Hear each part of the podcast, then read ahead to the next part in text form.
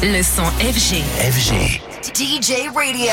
Salut Anthony, alors toi ce matin tu viens nous parler d'Offenbach. Et oui, car c'est le grand soir pour le duo français demain. Pour un artiste français, une première dans une salle comme le Zénith de Paris, c'est toujours un fait marquant, bien sûr. Même avec le succès qu'on leur connaît, c'est tout de même une étape de plus dans leur belle carrière. Mais nul doute que ce sera euh, franchi sans encombre, que ce sera une soirée réussie et bien enflammée pour Offenbach, qui est tout simplement devenu depuis l'an dernier le groupe français le plus streamé dans le monde. Oui, oui, dans le monde des tubes à la pelle, des énormes festivals, des dates de partout, un premier album déjà pour eux, mais à présent vient donc une date spéciale qu'ils attendent avec impatience, leur premier Zénith de Paris. Alors là, sur euh, le Zénith, on est parti sur quelque chose de très électronique, euh, avec un show visuel démesuré, donc vous voulez pas trop en rajouter. On aura un petit moment quand même live, un peu rétro euh, rétro synthwave. euh, Faudra voilà, venir pour voir parce voilà, que là, faudra venir. Ça sera, voilà, ça sera moins euh, chanson au coin du feu avec les petites guitares. Ça sera quand même plus dans l'essence de ce qu'on fait aujourd'hui. Donc il y a quand même un moment live, mais euh, c'est pas un live totalement hybride. Ça reste quand même très électronique